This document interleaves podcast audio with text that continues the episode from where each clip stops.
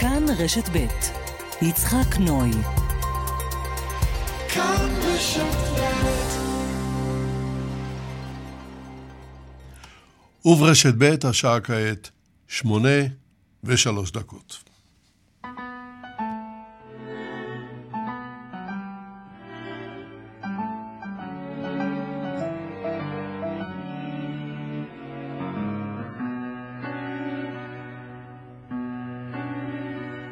Nicht kein Mal, als du gehst dem letzten Weg. Himmeln bleiene verstellen blaue Tag. Kommen wird doch unser ausgebänkte Schau. Es wird apoigt an unser Trott, wir sinnen do. Kommen wird doch unser ausgebänkte Schau. Es wird apoigt an unser Trott, wir sinnen do. Von grünem Palmenland bis Land von weißen Schnee. Wir kommen on mit unser Pein, mit unser Weh. Ohne wo gefallen, es ist ein Spritz von unser Blut. Sprotzen wird dort unser Gwure, unser Mut. Und wo gefallen, es ist ein Spritz von unser אבא קובנר נולד בבלארוס ב-1918. והלך לעולמו ב-1987 בקיבוץ עין החורש שבעמק חפר. הוא היה משורר עברי, סופר ואומן. בשנות מלחמת העולם השנייה היה אבא קובנר מנהיג לוחמים ופרטיזנים מגטו וילנה, ואחר, אחרי שלוש שנים, קצין התרבות של חטיבת גבעתי במלחמת העצמאות. אבל לפני 80 שנה, וחודשיים ליתר דיוק, בהיותו אחד ממנהיגי המחתרת היהודית בגטו וילנה, הוא פרסם את הכרוז "אל נלך כצאן לטבח". והייתה זו הפעם הראשונה שבה נטען בכתב שלממשל הגרמני יש תוכנית מוסדרת להשמדת יהודים.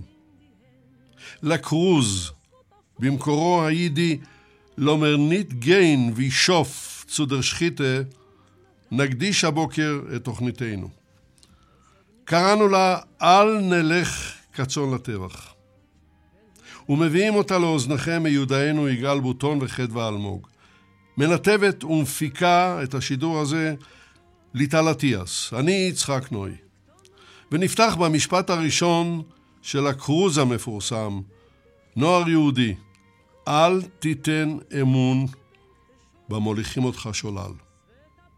כעת נצא לדרך.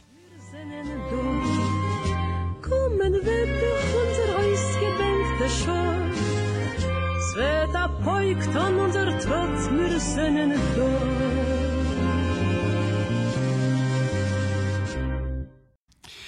פרופסור דינה פורת, בוקר טוב לך, שבת שלום.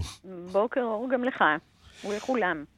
אה, פרופסור פורת היא מהחוג להיסטוריה של עם ישראל באוניברסיטת תל אביב, והיא אה, יועצת אקדמית של יד ושם. בואו נמנה שניים מספריה הקשורים לנושא, מעבר לגשמי, פרשת חייו של אבא קובנר, הוצאת יד ושם ועם עובד 2000, שנת 2000, והספר לינה קם ושילם, היישוב, השואה וקבוצת הנוקמים של אבא קובנר, הוצאת פרדס של אוניברסיטת חיפה. Uh, עכשיו אני רוצה אולי גם uh, להתחיל בעצם ב-80 שנה לכרוז, מהו ומה המיוחד בו, בכרוז הזה. Okay. אוקיי. אז אני, ראשית, אם תרשי לי, כן. אם תרשי לי, אני רוצה לקרוא את הכרוז. אני אה. אקרא אותו מתחילתו ועד סופו, זה ייקח שניות מעטות. נכון, הוא קצר ולעניין. קצר כן. ולעניין, ואז אנחנו אה, ננסה להתרכז בשאלה מהו הכרוז הזה ומה מיוחד בו. אבל קודם כל נשמע את הכרוז. נוער יהודי, אל תיתן אמון במוליכים אותך שולל. מ-80 אלף יהודים שבירושלים דליטא, לאמור בווילנה, שרדו אך 20 אלף. לעינינו קרעו מאיתנו את הורינו, אחינו ואחיותינו. היכן הם מאות הגברים שנחטפו לעבודה בידי החוטפים במרכאות הליטאים? היכן הן הנשים העירומות והילדים שהוצאו מאיתנו בליל האימים של הפרובוקציה? היכן הם יהודי יום הכיפורים? היכן אחינו מהגטו השני? כל אשר הוצא משערי הגטו לא חזר עוד. כל דרכיו של הגסטאפו מובילות לפונר, ופונר היא מוות. המהססים, השליכו מעליכם כל אשליה. ילדיכם, בעליכם ונשיכם אינם עוד. פונר אינה מחנה, שם נורו כולם. היטלר זומם להשמיד את כל יהודי אירופה, על יהודי ליטא הוטל להיות הראשונים בתור. אל נלך כצאן לטבח. נכון, חלשים אנו וחסרי מגן, אולם התשובה היחידה לאויב היא התנגדות. אחים, מוטב ליפול כלוחמים בני חורין, סליחה, מלהיות בחסד מרצחים. להתגונן. עד הנשימה האחרונה. 1 בינואר 1942, גטו וילנה. בגטו וילנה. זהו. כן. עכשיו השאלה אלייך, פרופסור פורת. כן. מה מיוחד בכרוז הזה? כן. אמ, קודם כל, הייתי רוצה לפתוח בכותרת. הכותרת, ואני מחזיקה כאן את המקור אה, ביידיש, הוא יידן לא מירנישט גיין וישופו פשחיתה. כלומר, יהודים. הכרוז המיוחד בו קודם כל, שהוא מופנה אה, אל כלל מי שנשארו, אל אותם 20 אלף שנשארו, והוא אומר את זה, מכלל 80 אלף יהודים שהיו בווילנה קודם, היו פחות, לא, לא משנה, נשארו 20 אלף ואליהם הוא מפנה. הוא לא, כשהוא קורא את הכרוז, אה, איציק, כשהוא קורא את הכרוז, הוא עדיין אינו ממנהיגי המחתרת מפני שעוד אין מחתרת. היו אקציות, הייתה חשיבה שהיא קודמת לכרוז. מה קורה כאן?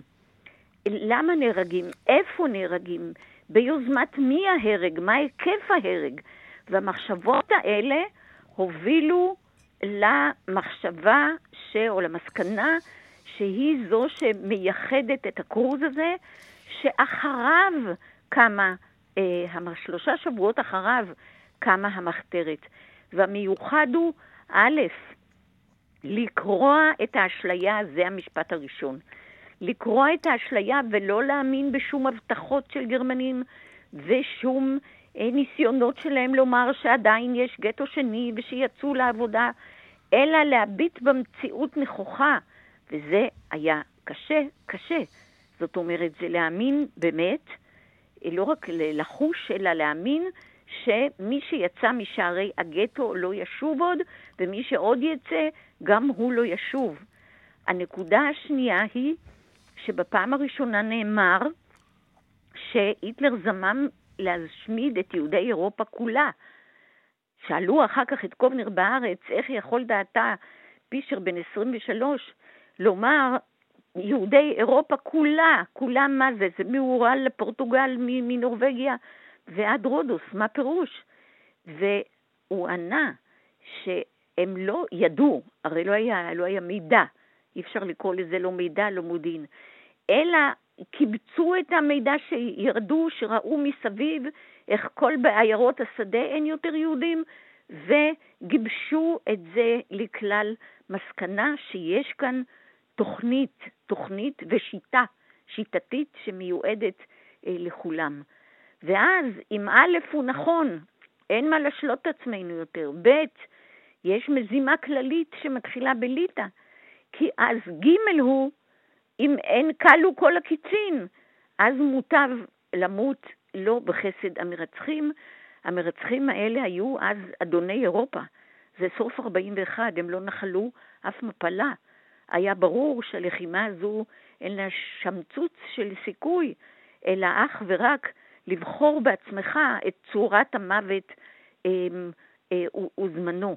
זה, אה, זו ה, ה, הבחירה, ולכן אה, זה המיוחד בכרוז, ועוד מיוחד בו, שהוא לא חתום. אבא קובנר לא חתום עליו.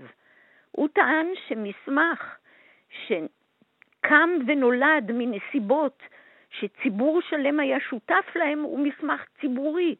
ואכן, הוא מימיו לא אמר שהוא-הוא זה שראשון אה, הגה את אה, שלושת העיקרים האלה שאמרנו, אלא אלה היו המחשבות, והם היו וחלחלו בכל אה, שרידי המפלגות ושרידי תנועות הנוער שהיו בגטו, והחשיבה הזו יחד הובילה לכתיבה במנזר, ומנזר שבו התחברו ליד וילנה, ואחרי כן ברור. עם הטקסט הוא חוזר ונכנס לגטו. ברור, אבל, אבל לא ב- ברטרוספקטיבה בכל מקרה, כן. ברור לחלוטין שזהו מסמך ללא תקדים. ללא תקדים, ללא ספק, זו פעם ראשונה באירופה טוב. שהדברים נאמרים, הן זה שיש תוכנית שיטתית, הן ברור, זה... הדברים, הדברים, אמרת אותם, הדברים בדיוק, ברורים. בדיוק, אז זה פעם, בואו, נכון. בואי עכשיו, יישארי אה, איתנו על הקו, אני רוצה לעבור ל, לעד השני שלנו, והוא פרופסור אביהור רונן. כן. שלום גם לך, בוקר טוב. בוקר טוב. אה, פרופסור רונן הוא היסטוריון ממכללת תל חי ואוניברסיטת חיפה. הוא בנה של חייקה קלינגר, מראשי הארגון הלוחם בבנדין, בתקופת השואה. לשעבר חבר קיבוץ כרם שלום. בואו נמנה אה, כמה מספריו הנידונים לחיים יומניה וחייה של חייקה קלינגר, חייקה קלינגר, אוניברסיטת חיפה וידיעות ספרים, 2011. הספר הקרב על החיים, מחנה או מחתרת השומר הצעיר בהונגריה ב-1944, הוצאת יד יערי, 1994, ובואו גם נזכיר שפרופסור רונן ערך את הספר על המנהיגות. שהיה textbook של מנהיגות בצה"ל במשך שנים רבות.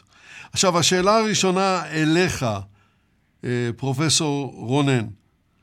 אנא, ספר לנו מעט על הקשר שבין אבא קובנר לתנועת השומר הצעיר. אה, ובכן, הקשר שבין, שבין אבא קובנר לבין תנועת השומר הצעיר עונה אה, לפחות בצורה חלקית על שתיים, אה, שניים מסימני השאלה שהעלתה כאן דינה.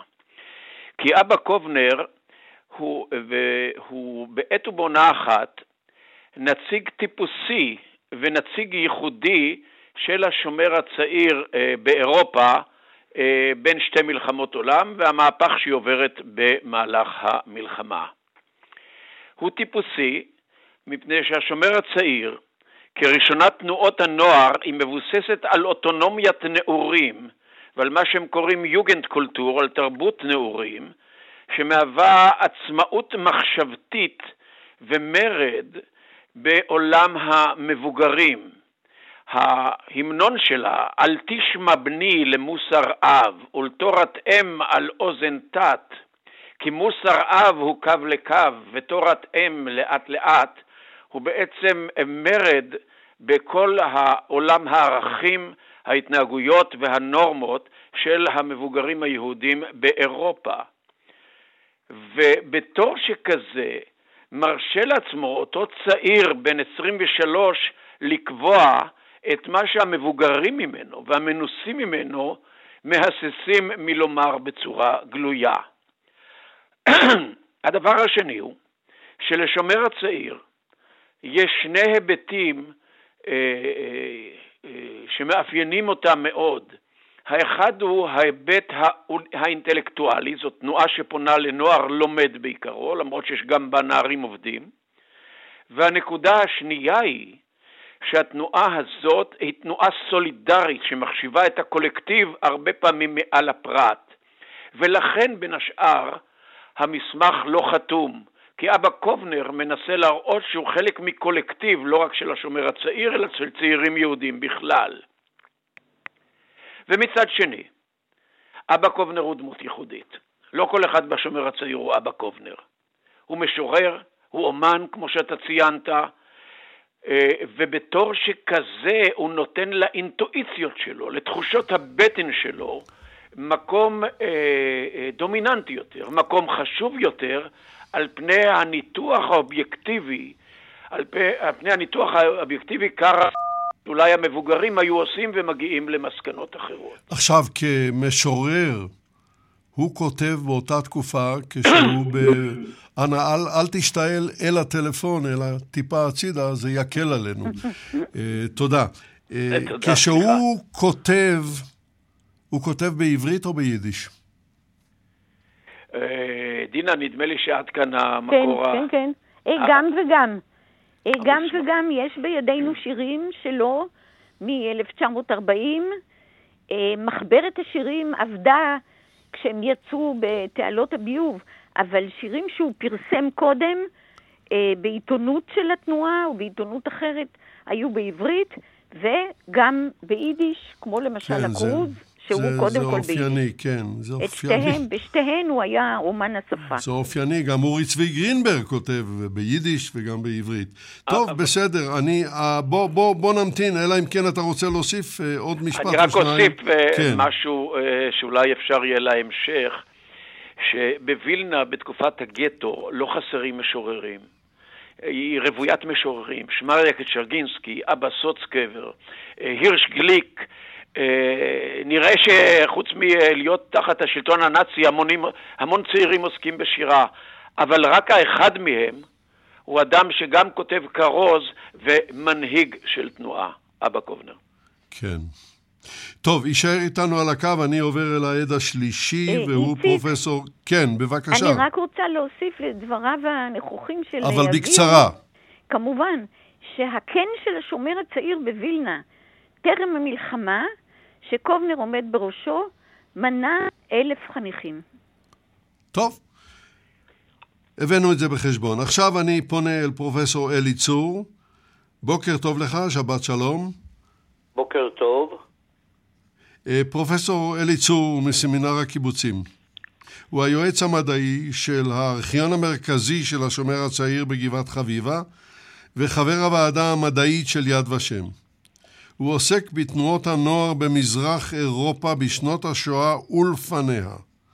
בואו ונמנה שניים מספריו, לבלוב אחרון, הנוער הציוני בפולין בשלהי השואה, הוצאת יד ושם, 2020, והספר לפני בוא האפלה, השומר הצעיר, 1930-1940, אוניברסיטת בן גוריון, 2006.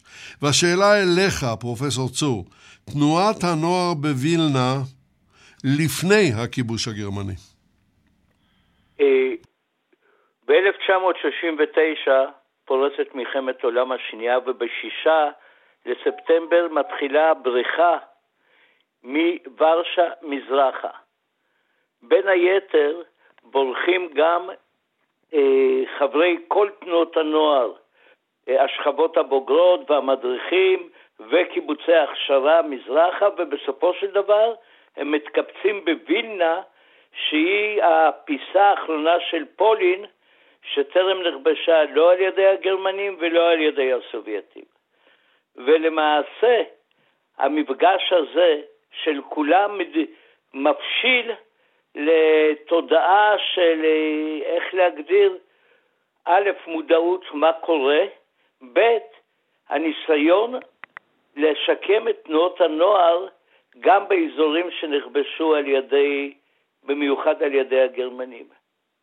כל תנועות הנוער שולחות מווילנה אנשים בחזרה מערבה, והשמות האלה הם שמות שהם אה, אה, כתובים ב, על קיר הזיכרון הלאומי, מרדכי אניאלביץ' ואנטק צוקרמן, אה, ציבי אלובטקין ועוד ועוד. אגב, התנועה היחידה שלא שולחת אנשים בחזרה מערבה זוהי בית"ר, כנראה מסיבותיה היא. בכל אופן, אותו ריכוז וילנה, אבא קובנר משתלב בתוכו. כאשר ההנהגה הראשית של השומר הצעיר הפולנית מפרסמת את כתב, ה... את כתב העת האחרון שלה, שנקרא ממעמקים, ישנם שיר של אבא קובנר. ולכן, כשאנחנו מסתכלים מה שקורה בווילנה, אנחנו צריכים לקחת בחשבון את ריכוז וילנה שקדם לפלישה הגרמנית לברית המועצות.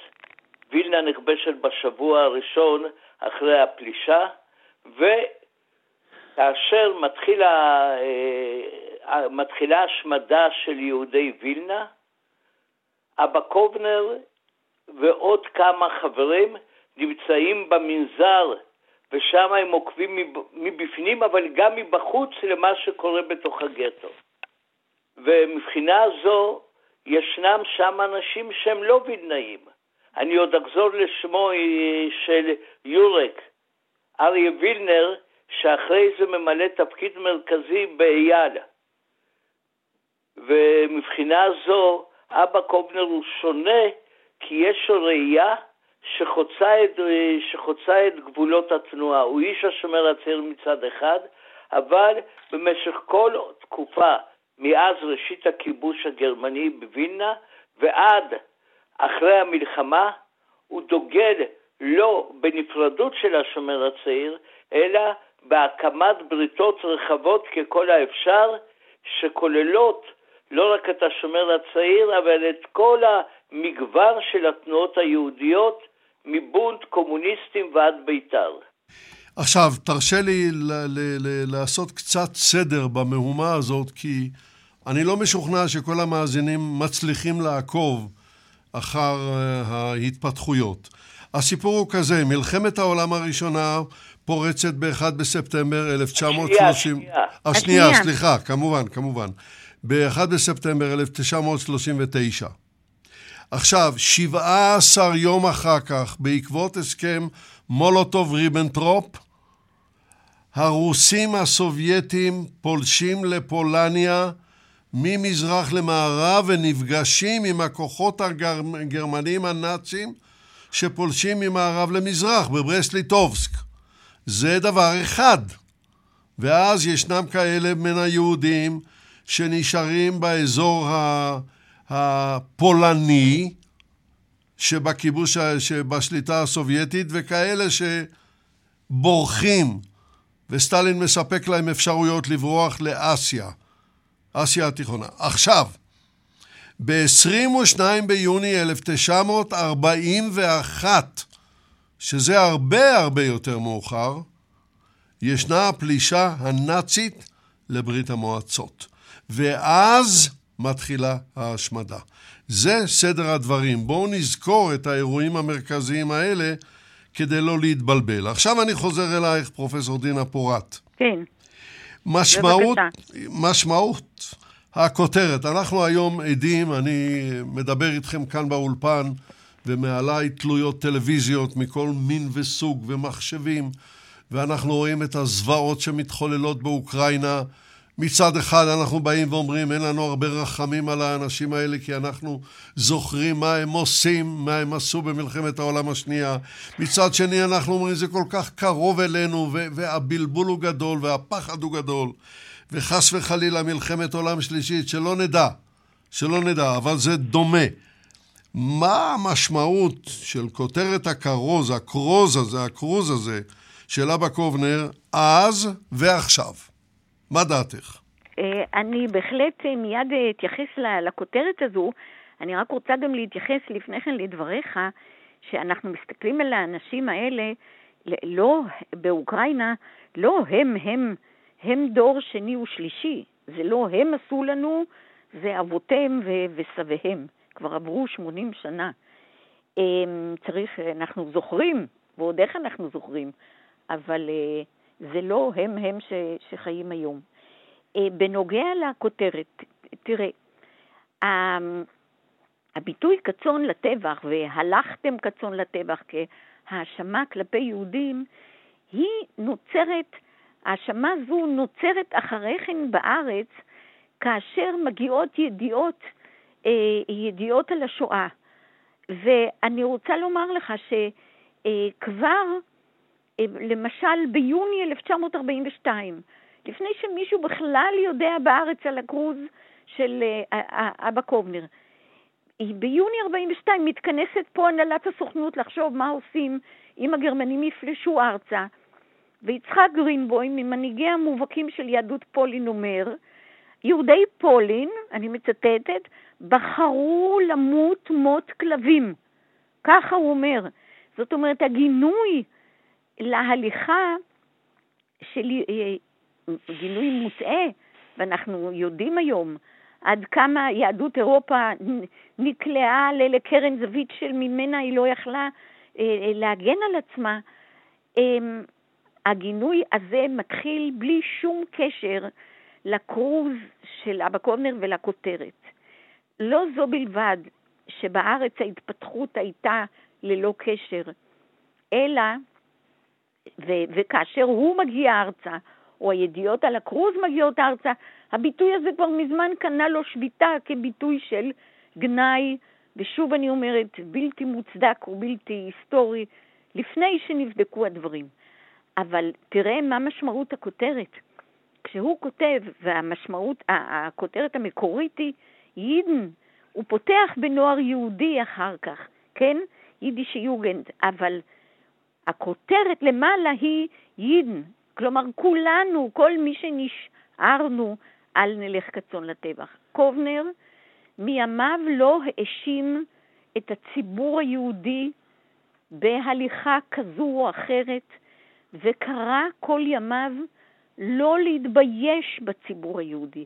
הנהגתו, מה שעשו ראשי יודנרד כאלה ואחרים, ניתן לוויכוח, אבל הציבור, אתה יודע שספר נפלא שלו שנקרא מגילות העדות, שהוא ייעד אותו להיות מעין הגדה ליום השואה, ליום הזיכרון, כמו שיש הגדה לליל הסדר, נפתח במילים המדהימות הבאות: אמר העם היהודי המת לעם היהודי החי. כלומר, מי שנשאר, אה, מי שמת למי שנשאר. אתם שלא יכולתם להושיע אותנו. הוא גם לא מאשים לא את היישוב, לא את יהדות ארצות הברית. זה היה מצב בלתי אפשרי. אתם שלא יכולתם להושיע אותנו. היש לכם רגע פנוי לחשוב עלינו. אנחנו הנקיים מחטא וחפים מבושה. נקיים מחטא וחפים מבושה. כלומר, אל תתביישו בנו, אנחנו לא חטאנו. רגע, אני רוצה לחזור לדברים שאמרת לפני אה, דקה-שתיים, כן. על יצחק גרינבוים. כן. כשהוא מדבר על יהדות פולניה, שהוא חלק ממנה, לא היה ועוד פוליטיקאי, ואחרי פילסוצקי הוא בבלוק הוא המיעוטים, ואיש חשוב והכול, והוא קורא להם כמו כלבים, הוא מדבר לא, הוא עליהם. אומר שהם בחרו למות מות כלבים. למות מות הוא כלבים. גינה- אז השאלה כן. שלי, השאלה שלי אלייך, האם זה יהיה נכון, כן. אני לא אומר מדויק, אבל האם זה יהיה נכון לבוא ולומר שמילים כאלה, כמו שאמר יצחק גרינבוים בארץ ישראל, היו התשתית לכל מיני אמרות אידיוטיות שהיו אצלנו בקרב הצברים על הסבונים שהגיעו מאירופה. כן, כן. זאת אומרת, תראה, כשהוא מדבר בישיבת הנ- הנהלת הסוכנות, זו כמובן ישיבה סגורה.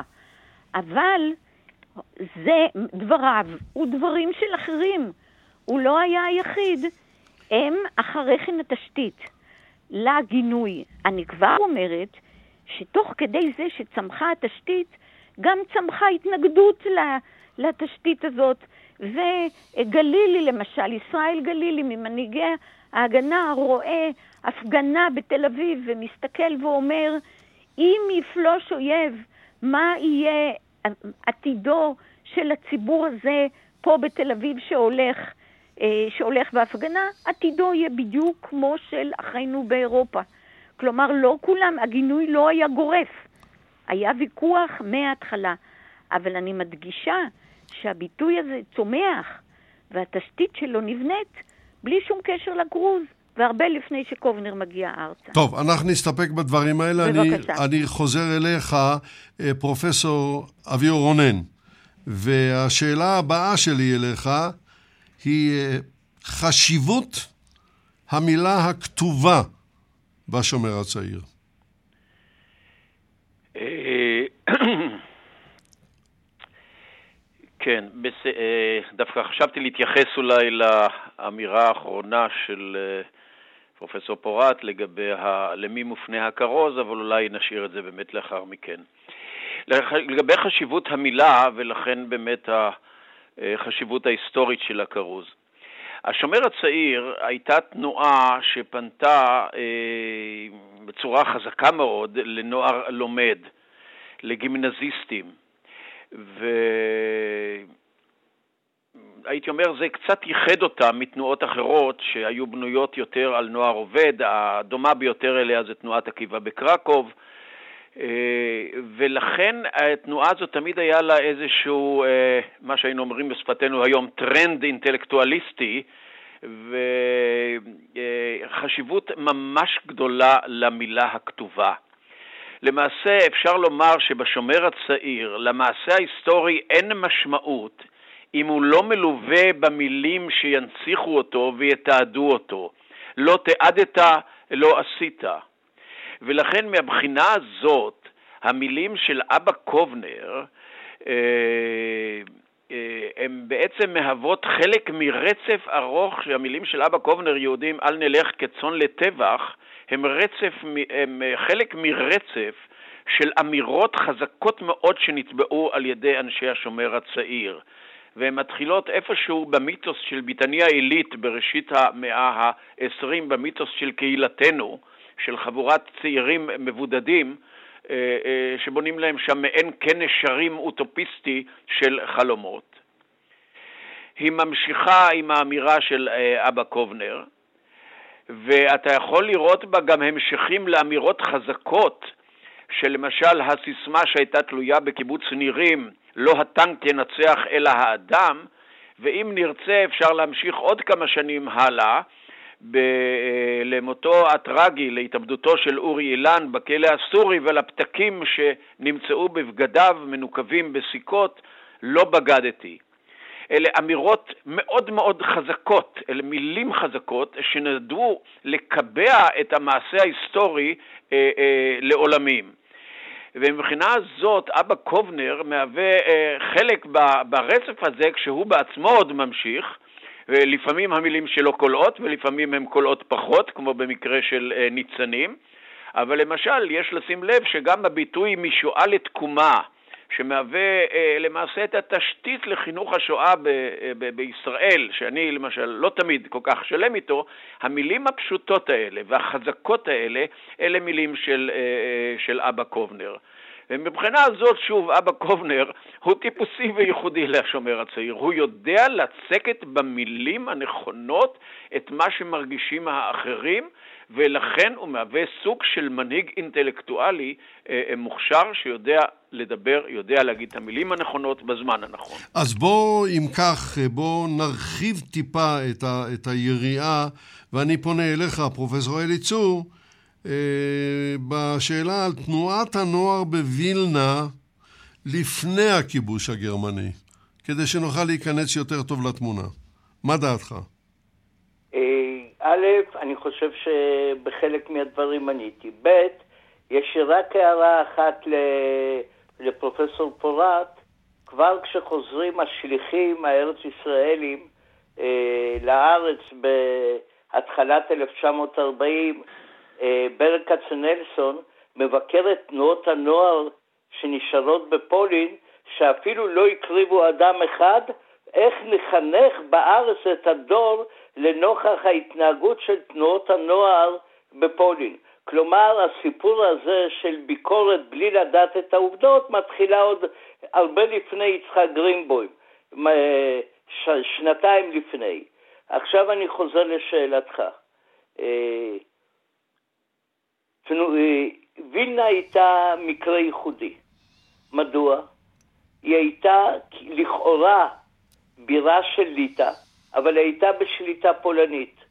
באופן היסטורי, עד 1939 פולין וליטא היו במצב של מלחמה. ואם רצית לנסוע מפולין לווילנה, אה, סליחה, מפולין לליטא, לא יכולת לעשות זה ישירות. ולכן זה ייצב גם את התנועה אה, את כל התנועות בווילנה. למה אני מתכוון? למעשה לא, להם, לא יכול היה להיות להם שום קשר עם תנועת השומר הצעיר, אתה שאלת אותי על השומר הצעיר, עם תנועת השומר הצעיר מעבר לרצועה הצרה של וילנה ומחוז וילנה. עכשיו, וילנה הייתה מקום מיוחד מבחינה נוספת, אה, לא רק שהייתה כאילו השלוחה של פולין בתוך ליטא, אלא גם הציבור היהודי בווילנה אה, היה ציבור מאוד אינטלקטואלי, כמו שאביהו רונן ציטט, וכולו התנקז, הפעילות האינטלקטואלית אה, מסביב לספרייה ברחוב סטרשון בווילנה, והשומר הצעיר למעשה רבץ באותה ספרייה שהיה בה אוסף עצום, אה, גם של ספרים וגם של פרסומים של איבו. למעשה איבו, המחקר, אה, המכון המחקרי לסוציולוגיה והיסטוריה יהודית, ישב בספרייה, סליחה, ישב בספריית סטרשון בווילנה. וזה השפיע גם על עיצוב של אנשי השומר הצעיר כתנועה מאוד אינטלקטואלית. סליחה. אה, כן, וילנה, כמו, ש... כמו שפרופסור פורט ציינה, הייתה, היה כן יחסית גדול. אני לא חושב שהיו, ב... שהיו בו אלף אה, חניכים בכלל. באותה תקופה יש נטייה להפריז בגודל של כל התנועות, כי הם קיבלו כסף מקרן קיימת, ולכן הייתה להם נטייה להג... להגזים במספר החברים. לא השתנה שום דבר. בדיוק. אבל... אנחנו מאוד ספקנים לגבי המספרים תמיד. כן. כן. בכל אופן, זה היה כן, כאמור, מאוד אינטלקטואלי. זה היה מבחינה אחת כן מרכזי, מצד שני זה היה כן פרובינציאלי. כי המרכז, הליבה של כל תנועות הנוער, ודאי של השומר הצעיר, היה, הייתה ורשה, ששם ישבו כל המוסדות של כל התנועות, וגם הקן הכי חשוב של השומר הצעיר היה בוורשה, ושם גם היה הדגל של כן ורשה היה גם הדגל של התנועה העולמית. אבל רגע, לפני שנגיע לוורשה, אני חייב לא. לשאול אותך, אבל uh, הקרוז של אבא קובנר לא מצליח בתחילתו. מדוע נכשל המסר של הקרוז ב- ב- ב- ב- בתחילת הדברים?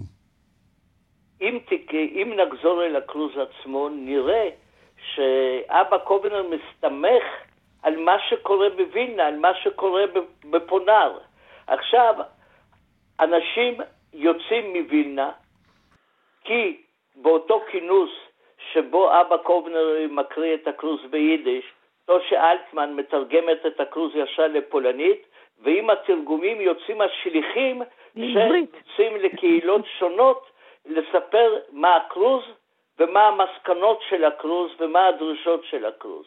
והם מגיעים למקומות אחרים, ושם אומרים, אה, שם רחוק דברים יכולים לקרות, אבל פה במרכז אירופה, כלומר בפולין אה, גנרל גוברנמון, אה, בוורשה, דברים כאלה לא יכולים לקרות. זאת אומרת, כדי שתהיה תודעה, אתה צריך משהו מוחשי.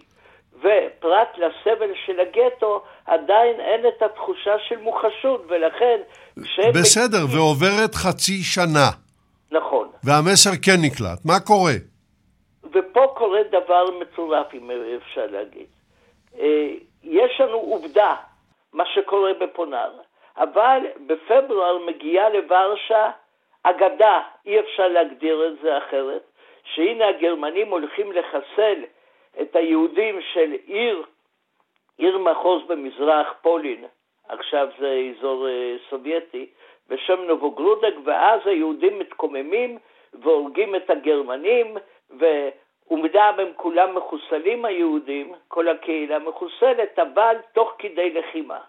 והסיפור הזה של נובוגרודק, של אגב, הוא מוגזם לחלוטין, כנראה הוא לא קרה, הופך למין גורם מגייס, עד כדי כך כשקם אייל, אה, כשקם אייל אה, אייל אני מתכוון ארגון יהודי לוחם, אה, אז הסיסמה שלהם היא נובוגרודק רויב, נובוגרודק קורט, ומבחינה זו פתאום נכנסת התודעה, אם כי מבוססת על דבר, על אגדה אורבנית, אבל היא הופכת, אז האגדה הזו הופכת לגורם מגייס, ולכן אם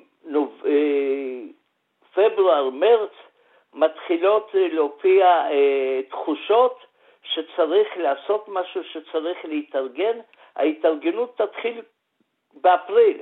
היא תהיה בוסר, זה לא יוביל לשום דבר, לפחות בוורשה, אבל קם באפריל גוף שנקרא גוש אנטי-פשיסטי ברש... שבו משתתפים אה, קומוניסטים, השומר הצעיר והבונד, אה, תנועות ציוניות אחרות עדיין לא לוקחות חלק בזה, והגוף הזה מתחיל להתארגן ללחימה. אבל מה?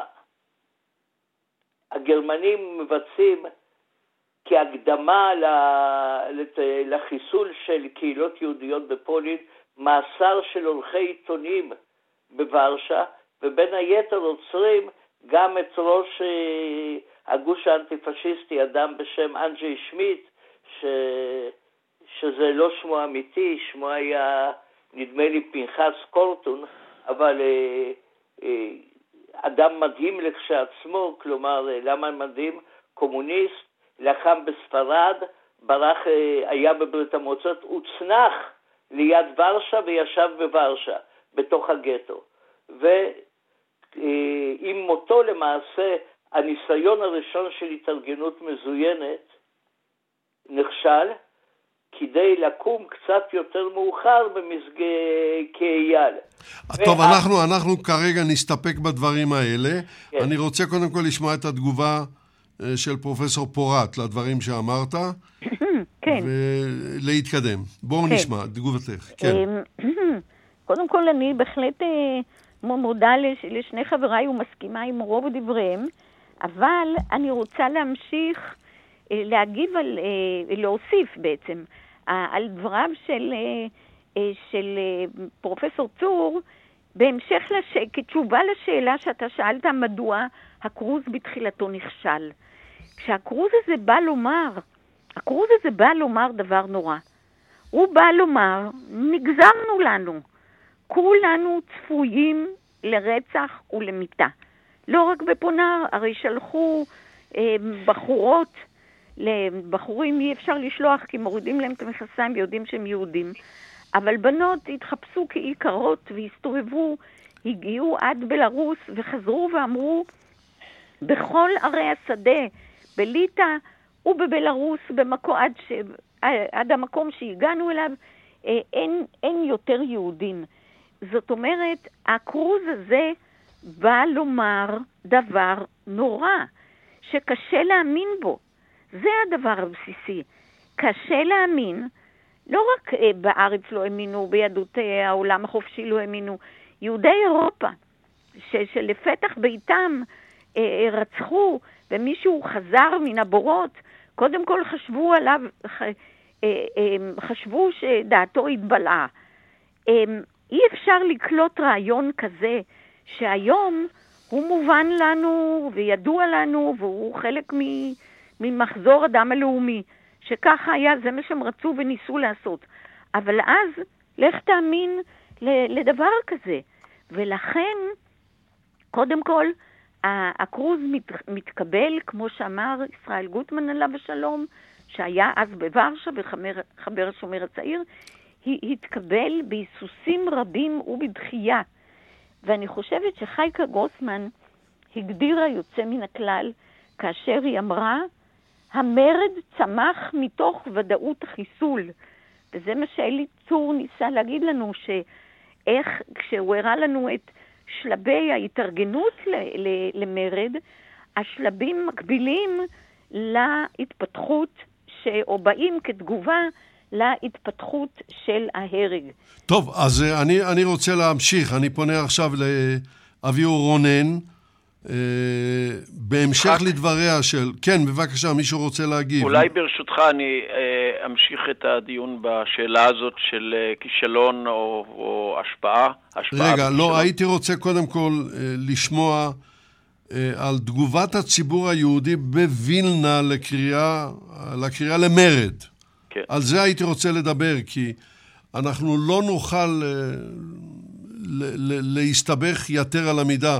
בנושא הזה, אז בואו נעצור כאן. בואו נשמע את דבריך, פרופסור רונן. לא, זה דווקא בדיוק קולע לנקודה שרציתי להמשיך בה. נכון. כי אני רציתי להמשיך גם באמירה הראשונה של דינה כשהיא ניתחה את הטקסט של הכרוז, שהכרוז מופנה לציבור היהודי בכללותו ולאו דווקא לתנועות הנוער. ולטענתי, וכאן אני כמובן, הפרשנות היא על יסוד הדברים שנכתבו, אני לא המומחה לווילנה, לטענתי, הכרוז מבחינת פנייתו ליהודי וילנה, שמה הוא נכשל. ולהפך, וכאן אני קצת חולק על uh, דברי uh, ידידיי, uh, להפך, הוא כן מצליח להשפיע על תנועות הנוער. כלומר, הוא ממוען לציבור היהודי, אבל בסופו של דבר הוא מדבר בעיקר לתנועות הנוער. באשר לציבור היהודי, וזה צריך לקבוע וצריך להגיד את זה בצורה גלויה, הציבור היהודי לא הולך אחרי המורדים בכל הגטאות, חוץ מבגטו אחד גדול וחשוב, בגטו ורשה. הציבור היהודי הולך בדרך כלל עם היודנראט, את זה נתן אלתרמן אמר את זה בשעתו, וגם כן באינטואיציה של משורר, אבל נכונה. והוא הולך בדרך של היודנראט, הוא בוחר בדרך הזאת, לא בדרך שלה. אתה יודע לא להסביר בדרך, את זה? לא בדרך של המורדים. אתה יודע להסביר? בצורה מאוד פשוטה.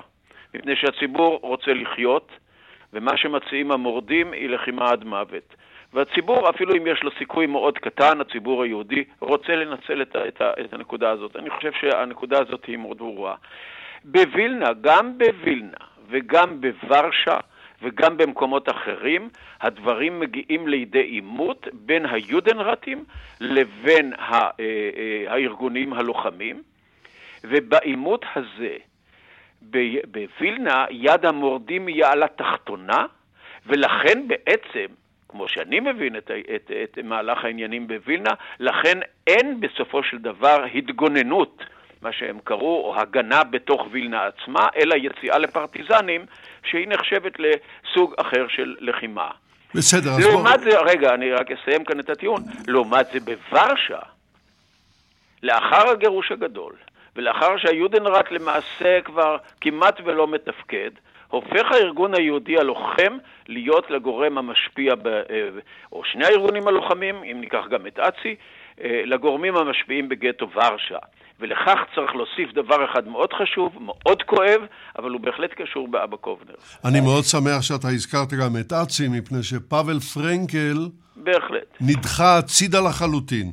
ולא בצדק, ולא בצדק.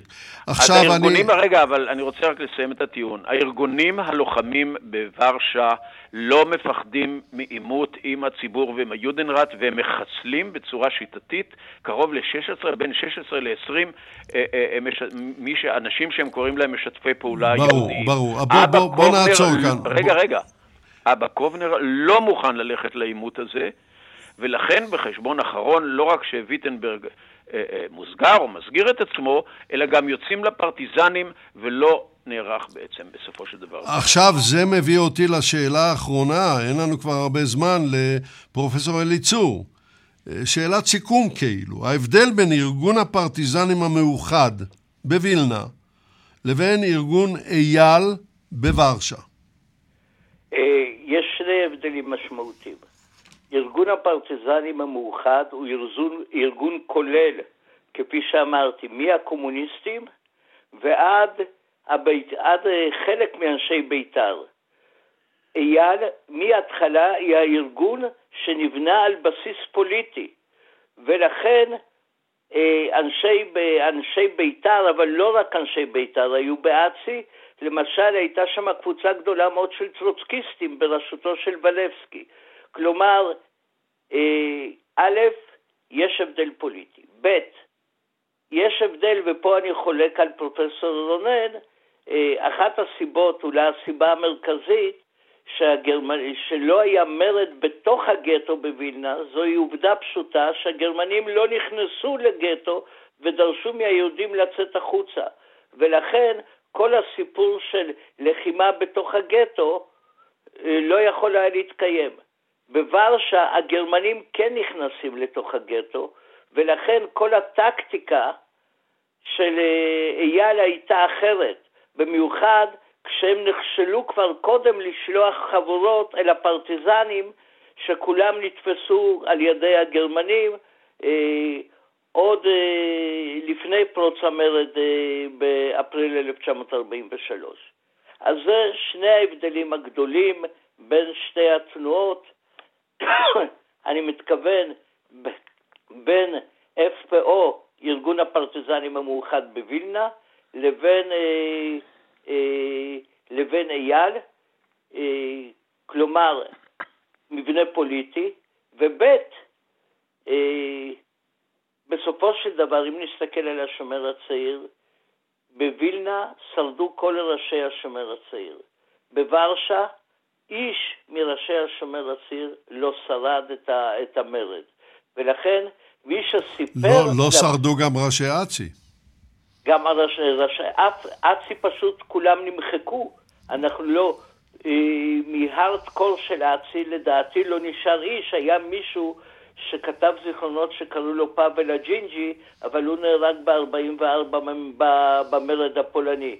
וככה, אה, על השומר הצעיר לפחות יכלו לספר אנשים אחרים, מדרור כמו אנטק צוקרמן, מהבונד כמו מרק אדלמן. אה, על אצי לא היה מי שידבר. על אצי לא היה מי שיספר, נכון. כן, כן. עכשיו, אה, אנחנו מתקרבים, לצערי הגדול, אנחנו מתקרבים לסיום. אין לנו ברירה כי השעון אומר את שלו וחייבים להישמע לו. ואני שואל אותך, פרופסור אלי צור, מה היית מבקש שהמאזינים לשידור הזה, והוא קשה היה למעקב, אבל השתדלנו, מה היית מבקש שהמאזינים ילמדו מן השידור? בקצרה רבה. כן, כן. אני פה מתחבר גם לקרוז אה, שהתפרסם לדף הקרבי של ניצנים. אבא קובנר בקרוז לא מציע ליהודים למות ולא אומר שלא מדבר על היופי של המוות. מה שאומר הקרוז, שמה שנשאר לנו, מאחר והגרמנים החליטו להשמיד את כל היהודים, מה שנשאר לנו זה לבחור בדרך של המוות. או ללכת, או ללכת כנועים, או למות תוך כדי לחימה. והנקודה הזו, המוות הוא לא פתרון, אבל כשאין לך ברירה לפחות תילחם ואל תלך ואל תיכנע, אל תקווה שתנצל בדרך כזו או אחרת. טוב, אנחנו בדברים האלה נסתפק, פרופסור אליצור. פרופסור אביהו רונן, מה אתה היית מבקש שהמאזינים ילמדו מן השידור? תראה, אה, לאחרונה אה, העברתי הרצאה בנושא המרד או ניסיון המרד בגטו בנדין, הגטו שבו אני התמחיתי, והכותרת שנתתי לו הייתה כישלון כמופת. מרד הגטאות בחשבון אחרון, מבחינת, מבחינה אפקטיבית, מבחינת השפעתו על גורל היהודים, היה כישלון. ומצד שני, הוא נשאר למופת אה, אה, אה, לדורות. אני חושב שהדברים הם גם יפים לגבי אבא קובנר. אבא קובנר בעצמו, באיגרת אל השומרים ביער, הוא מודה בכך שמבחינת וילנה, או מבחינת ארגון הפרטיזנים המאוחד בווילנה, ההתקוממות או ההגנה בווילנה נכשלה. אבל המילים חייבים, שלו, המילים שלו נשארו לקצר, כמופת. אנחנו חייבים לקצר, פרופסור רונן. רק... מה היית מבקש שילמדו מהשידור הזה? בדיוק את הנקודה הזאת, שכישלון יכול להפוך לעתים למופת, והמופת הוא מתבטא במילים, לא תמיד במעשים. תודה רבה לך. תודה רבה לפרופסור אביר רונן. המילה האחרונה שלך, פרופסור דינה פורת.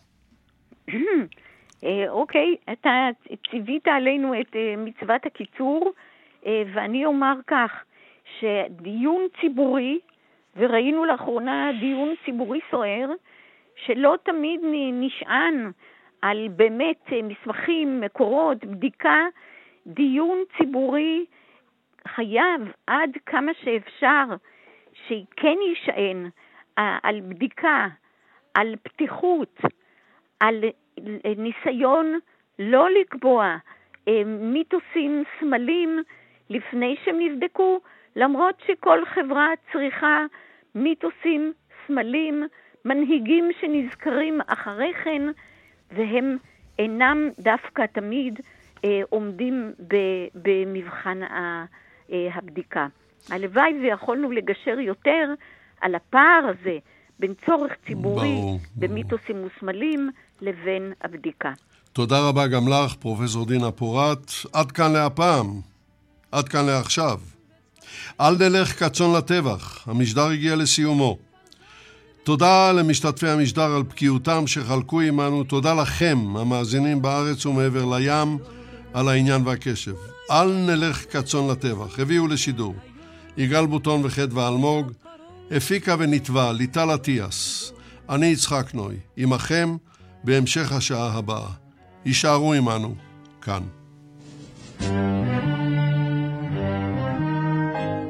Das Lied geschrieben ist mit Blut und nicht mit Blei. Es ist nicht kein Lied von einer Fege läuft der frei. Das hat ein Volk zwischen Fallen die gewähnt. Das Lied gesungen mit Naganes in die Hände. Das hat ein Volk zwischen Fallen die gewähnt. Das Lied gesungen mit Naganes in die Hände. Da sag nit kein Mol, als du gehst dem letzten Weg. Wenn Himmeln bleien, ne verstehen blaue Tag. Kommen wir doch unser Haus gebänkte Schor. Svet apoikt an unser Trotz, wir sehnen du. kommen wird durch unser Eis gebänkte Schor. Es wird abheugt an unser Trotz, wir sind in Dorf.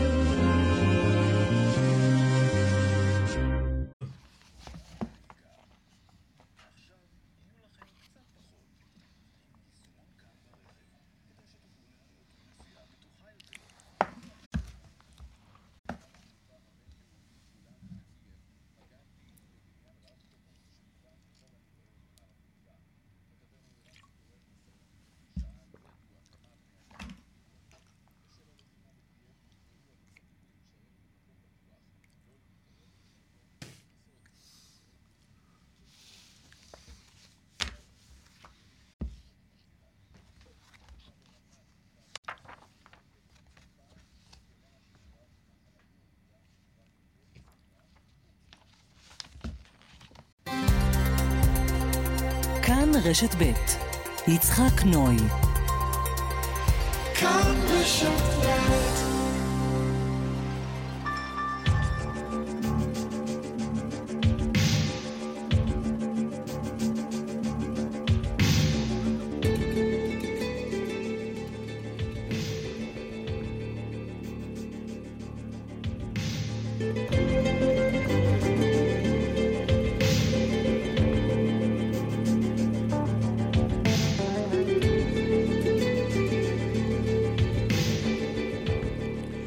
בוקר טוב, שבת שלום לכל מאזיננו. אנחנו כאן בשעה השנייה של משדר בן שעתיים. אה, יש לנו המון דברים לומר לכם, ככה, דברים מקדימים. קודם כל, אה, אני רוצה לציין שאתם מוזמנים להאזין להסכת של התוכנית, הסכת עולמי, בו תוכלו לשמוע את השעות התיעודיות שלנו. עכשיו הייתה לנו שעה תיעודית. חפשו הסכת עולמי באתר או באתר או באפליקציה כאן, באפליקציות ההסכתים השונים ובספוטיפיי. טוב, זה דבר אחד. הדבר השני, אה, ישנה מלחמה עכשיו, מלחמה קשה, וקייב נמצאת אה, במצור. ואני כאן אה, עם הטלוויזיה למולי, ויש כל הזמן התפתחויות. אם תהיה התפתחות דרמטית, אה, אני אה, מקווה לספר לכם עליה. אבל אנחנו כאן על המשמר, יש לי כאן גם את הניו יורק טיימס וגם את ה-CNN וגם את הטיימס הלונדוני. התקשורת טובה. כרגע קייב עדיין לא נפלה.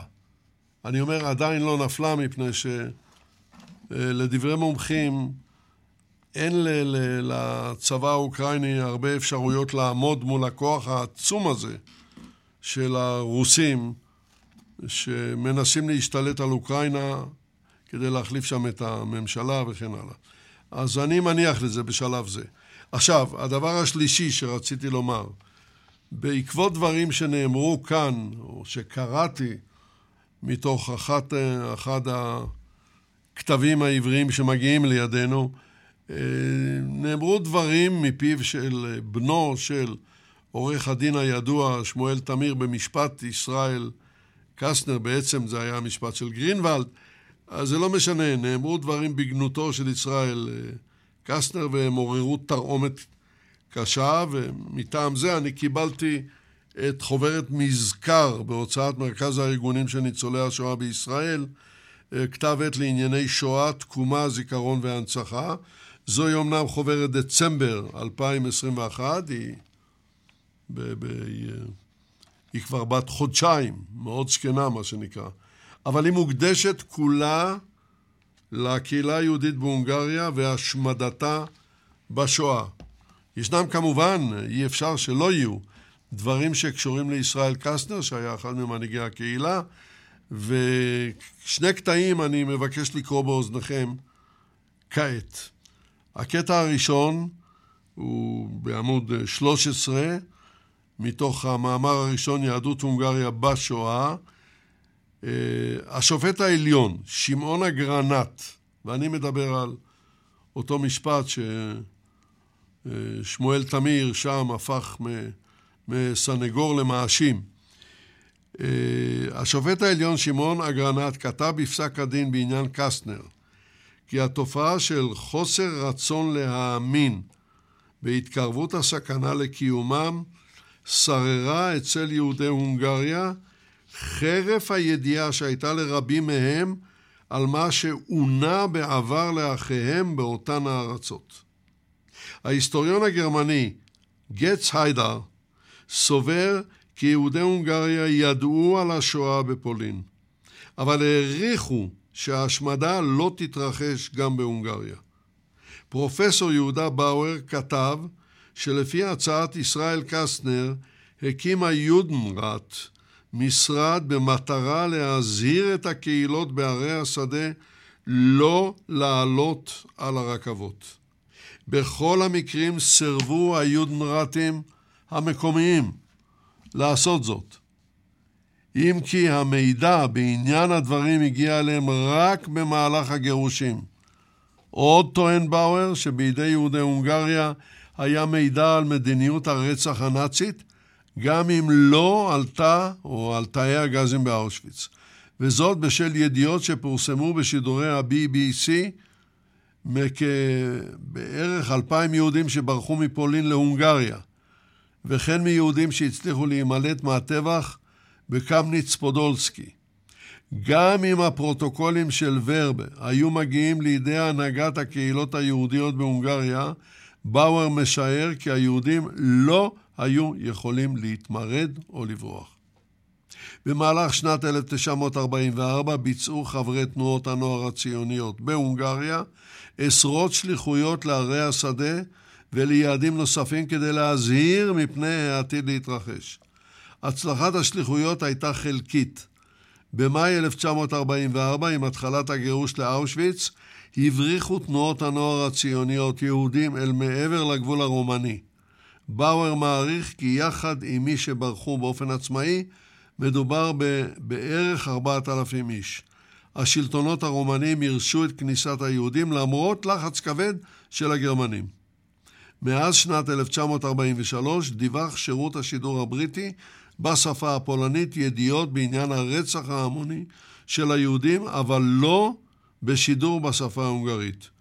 מדיניות זו שונתה רק במרץ 1944 עם הכיבוש הגרמני של הונגריה, כאשר הדבר היה מאוחר מדי. זהו, זה החלק הראשון. החלק השני, בחודש מרץ 1900, מרס 1944, מיד עם תחילת הכיבוש הגרמני, יצאו אנשי ועדת העזרה וההצלה, אה, בעצם יצרו מגע עם אייכמן שהגיע להונגריה על מנת לארגן את השמדת יהודיה, ועם קורט בכר, ראש המחלקה הכלכלית של האס-אס. במגעים אלו העלו אייכמן ואנשיו את ההצעה להעברת יהודי הונגריה אל מחוץ לשטח הכיבוש הגרמני תמורת עשרת אלפים משאיות וסחורות, תוכנית שכונתה סחורת תמורת דם. אחד מחברי ועד ההצלה, יואל ברנד, טס לאיסטנבול כדי להעביר את ההצעה לבריטים בהוראת הלורד מוין, השר הבריטי לענייני המזרח התיכון, שמושבו הקבוע היה בקהיר, שמו את ברנד במעצר וההצעה שהביא כלל לא עלתה לדיון. עכשיו בעניין הרכבת. עניין הרכבת. ברכבת היו בני משפחתו של קסטנר, חבריו, בעלי הון ששילמו כאלפיים דולר וחברי תנועות נוער שונות. בין ניצולי הרכבת היו גם הרב יהושע מנחם ארנברג, הרב יונתן שטייף ואחרים. ואחרים. אה, המשא ומתן על תוכנית הסחורה תמורה אדם המשיך להתנהל בין קורט בכר לבין נציגי הג'וינט והסוכנות היהודית, ובמהלכו שוחררו 318 מאנשי הרכבת באוגוסט 1944. די נשלחו לשוויץ. בדצמבר נשלחו לשוויץ גם יתר 1,366 אנשי הרכבת. קסטנר האמין שיהיה לזה המשך, אבל לא היה לזה המשך. טוב, אנחנו נסתפק בדברים האלה, הם אה, אה, תבעו מאיתנו זמן, אבל הם היו חשובים מאוד. עכשיו אנחנו עוברים לעיתונות הזרה. עכשיו, בשלב זה. ונתחיל עם ה-New Scientist, העיתון לענייני מדע, העיתון הבריטי, כתב העת הבריטי לענייני מדע. וזהו מאמרה של קריסה וונג מיום חמישי. כותרתו, בעלי כלבים יפתחו רק כמחצית אי היכולות של בני גילם כשיזדקנו. מה דעתכם? ומוסיפה תת הכותרת, זקנים המחזיקים כלב נתונים למחצית הסיכון ללקוט באי יכולת פיזית והכרתית, קוגניטיבית, זאת אומרת, בהשוואה לאלה שאינם מחזיקים בעלי חיים. בעלי חתולים אינם נהנים מהיתרון הזה באותה המידה. ובמאמר, בגיל מאוחר לבעלי כלבים יתרון גדול ובעלי חתולים אינם מוגנים באותה המידה. באופן לא מפתיע, לא מפתיע, היתרון עובד אם אינך או אינך מוליכים את הכלב יותר מפעם בשבוע. המחקר נעשה על ידי יו טניגוצ'י מן המכון הלאומי למדע הסביבה בצוקובה שביפן. החוקר ואנשיו עקבו אחר 11 אלף בני אדם בני 65 עד 84.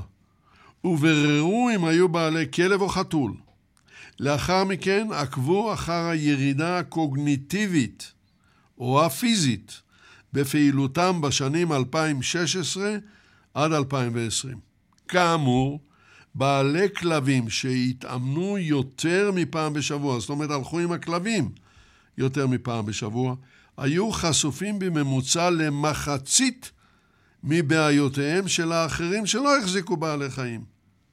אפילו אם הובאו בחשבון נתונים כמו הכנסה, אוכל, עישון, החוקרים מצאו כי בעלי כלבים בעבר שחדלו להחזיק בחיה עדיין נהנו מיתרון של עשרה אחוזים בהשוואה לאחרים.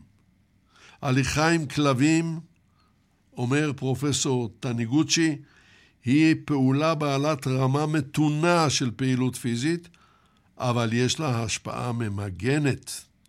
13 אחוז, עכשיו אנחנו יוצאים מיפן, 13 אחוזים מבעלי הכלבים בבריטניה אינם מוציאים אותם להליכה יום-יום. רחמנות על הכלבים. ומסכנים את החיות בהשמנת יתר ובבעיות בעיות נפשיות, זה קורה גם לכלבים. אומר מחקר וטרינרי שנעשה בבריטניה ב-2019. אשר לבעלי חתולים, רמת הסיכון שלהם דומה לזו של אנשים שמעולם לא החזיקו בעלי חיים. מסתבר שאפילו התרועעות עם בעלי כלבים אחרים בטיולי הכלבים אינם משפיעים לטוב או לרע על בריאותם הנפשית או הפיזית של בעלי כלבים. הדבר נבדק. דבר זה, אומרים המומחים היפנים, מקורו בידידות שבין הכלב והאדם, המפצה על פעילות חברתית מוגבלת. לאמור, הדבר הזה טוב גם לאנשים בודדים המחזיקים בכלב. כל זה כמובן מדובר על יפן, כמובן, על יפן. האנשים היפנים שונים בהתנהגות הפסיכולוגית שלהם מהאנשים בבריטניה, אני מניח. אבל יש כאן כמה, כמה דברים משותפים וזה מעניין. עוד מאמר מיום אתמול, מן העיתון המצוין הזה. המאמר של מתיו ספארקס, ערים המעודדות הולכי דרך, הולכי רגל, נהנות מכמות יותר נמוכה או ממספרים יותר נמוכים של חולי סוכרת והשמנת יתר. ומוסיפה כותרת המשנה, סקירת 170 מחקרים מצאה הוכחה מתמשכת לכך שאנשים נוטים לסבול פחות מאוביסיטי, זו השמנת יתר, ומסוכרת, אם הם חיים בערים שבהן הליכה ורכיבה על אופניים היא בטוחה ונוחה. ובמאמר, סוכרת ואוביסיטי ניתנים להורדה על ידי הפיכת עיירות וערים למקומות שנוח בהם ובטוח בהם ללכת, לרכוב על אופניים או להשתמש בתחבורה הציבורית, במקום להשתמש במכונית הפרטית. פרופסור ג'יליאן בוס ואנשיה מאוניברסיטת טורונטו סקרו יותר מ-170 מחקרים ומצאו הוכחות חותכות לכך שבמקומות שבהם אנשים הלכו ורכבו על אופניים, אה, ושם המקומות האלה היו אופציות מעשיות, המקומות האלה היו בשיעור ניכר פחות אה, חשופים למקרי סוכרת והשמנת יתר. בסקירה הגדולה ביותר שנבדקה נכללו יותר מ-32 אלף בני אדם והסתבר כי בערים ובעיירות פתוחות להליכה היו בין המבוגרים 45 אחוזים, לא, 43 אחוזים, אני מצטער, שסבלו מן המארות הללו, בהשוואה ל-53 אחוזים של בני אדם באותו גיל בריכוזי אוכלוסין רגילים. הבדל של עשרה אחוזים, זה הבדל גדול מאוד. אה, במחקר אחר שבדק את דמם, דמם של מיליון ומאה אלף מבוגרים, הסתברה בבירור התועלת הבריאותית באזורים מעודדי הליכה.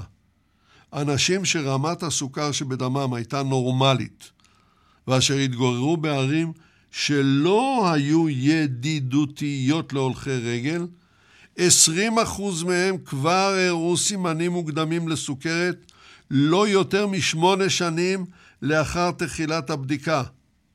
כל זאת על פי הארגון דיאביטיס UK, זאת אומרת לאמור סוכרת בריטניה. שירות הבריאות הלאומי שם מוציא עשרה מיליארד לירות סטרלינג לשנה לטיפול בסוכרת, שזה כעשרה אחוז מתקציבו הכולל. השירות מעריך כי 25 אחוזים, 25 אחוזים מהמבוגרים בבריטניה סובלים מ obesity, ומעריכים כי עד שנת 2050 הדבר יעלה למשלם המיסים הבריטי קרוב לעשרה מיליארד לירות סטרלינג, רק הבעיה הזאת. במילים אחרות, הפיכת ערים ועיירות לידידותיות להולכי רגל ורוכבי אופניים גם יעזור לבריאות התושבים וגם יחסוך הרבה מאוד כסף. יש לתכנן ערים באופן כזה שמרכזי קניות יהיו במרחק הליכה מהאזרחים. ואפשר יהיה לחיות בנוחיות, בלי מכונית פרטית, שהיא אחת הקללות הגדולות של החיים המודרניים במאה ה-21. זהו, זהו. עכשיו אנחנו נעבור לאן? תנו לי לראות. Popular Science. לא, Popular Mechanics. Popular Mechanics, סיפור. סיפור מצחיק. עצוב, מצחיק. הטיטניק הייתה אוניית נוסעים ענקית לשעתה. היא הייתה המפוארת ביותר שהכיר העולם בעשור השני של המאה ה-20. ואמרו עליה שהיא איננה יכולה לטבוע.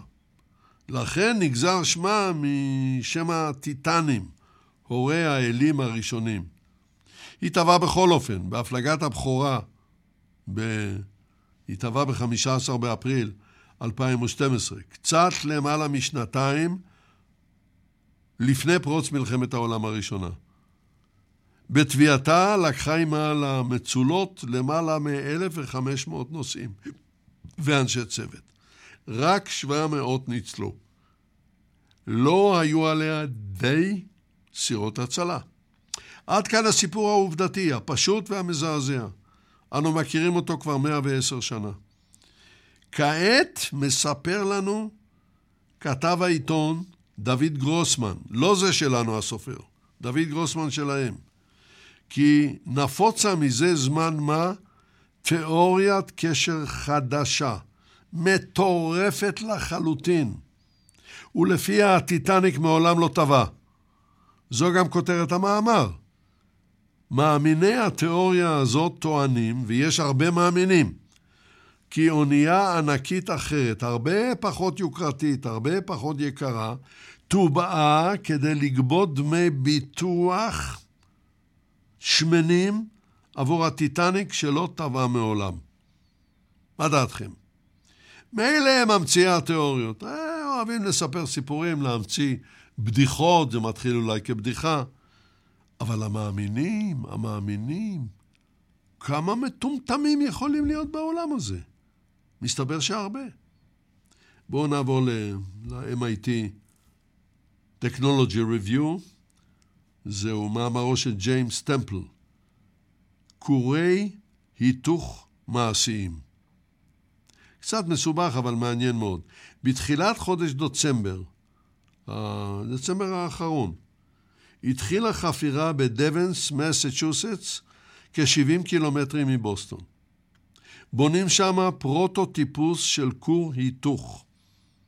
אם הכל יתנהל כהלכה, כפי שמקווים, הניסוי להשיג את המטרה המתחמקת מהפיזיקאים קרוב למאה שנה, אה, אם הניסוי הזה יצליח, הוא ייצר כמות גדולה של אנרגיה מהיתוך אטומים. התופעה מפיקה אנרגיה מן השמש, יותר מזו המושקעת בהפקתה. בנקודה מסוימת, בשנת 2025, לאמור, כשלוש שנים מהיום, החברה Commonwealth uh, Fusion Systems תייצר פי עשרה יותר אנרגיה מאשר uh, תכניס פנימה, מאשר תצרוך לצורכי ההפקה. ההדגמה הזאת תאפשר לחברת ההזנק, וזוהי חברת הזנק, לפתח כורים בקנה מידה מלא כבר בתחילת שנת 2030. מערכות המסוגלות לרסן היתוך גרעיני. היתוך גרעיני. יכולות לספק אנרגיה זולה חופשית מקרינה רדיואקטיבית או מכל מקור אחר. מפחמן, מתוך שפע של מקורות, שמקור, שמקור מקור רובן הוא במים, מהים. היתוך, זה בעיקר, יספק, אני יודע, מקור קבוע של חשמל וימלא את החלל שייווצר כשהשמש והרוח לא יוכלו למלא את תפקידן. תחנות הרוח לא ייצרו חשמל, והפאנלים הסולאריים לא יהיו יעילים כי יהיו עננים.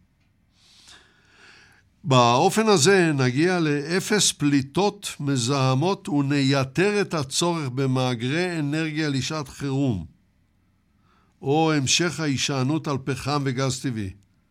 אבל שוב, האתגר של ההשתלטות על אנרגיית היתוך הוא כל כך מסובך עד שלא מעט מדענים נואשו ממנו.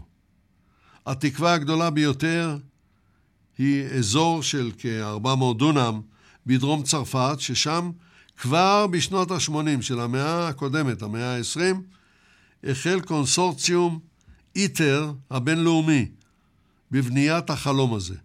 אלא שעלות הפיתוח הייתה עד כה גבוהה להחריד.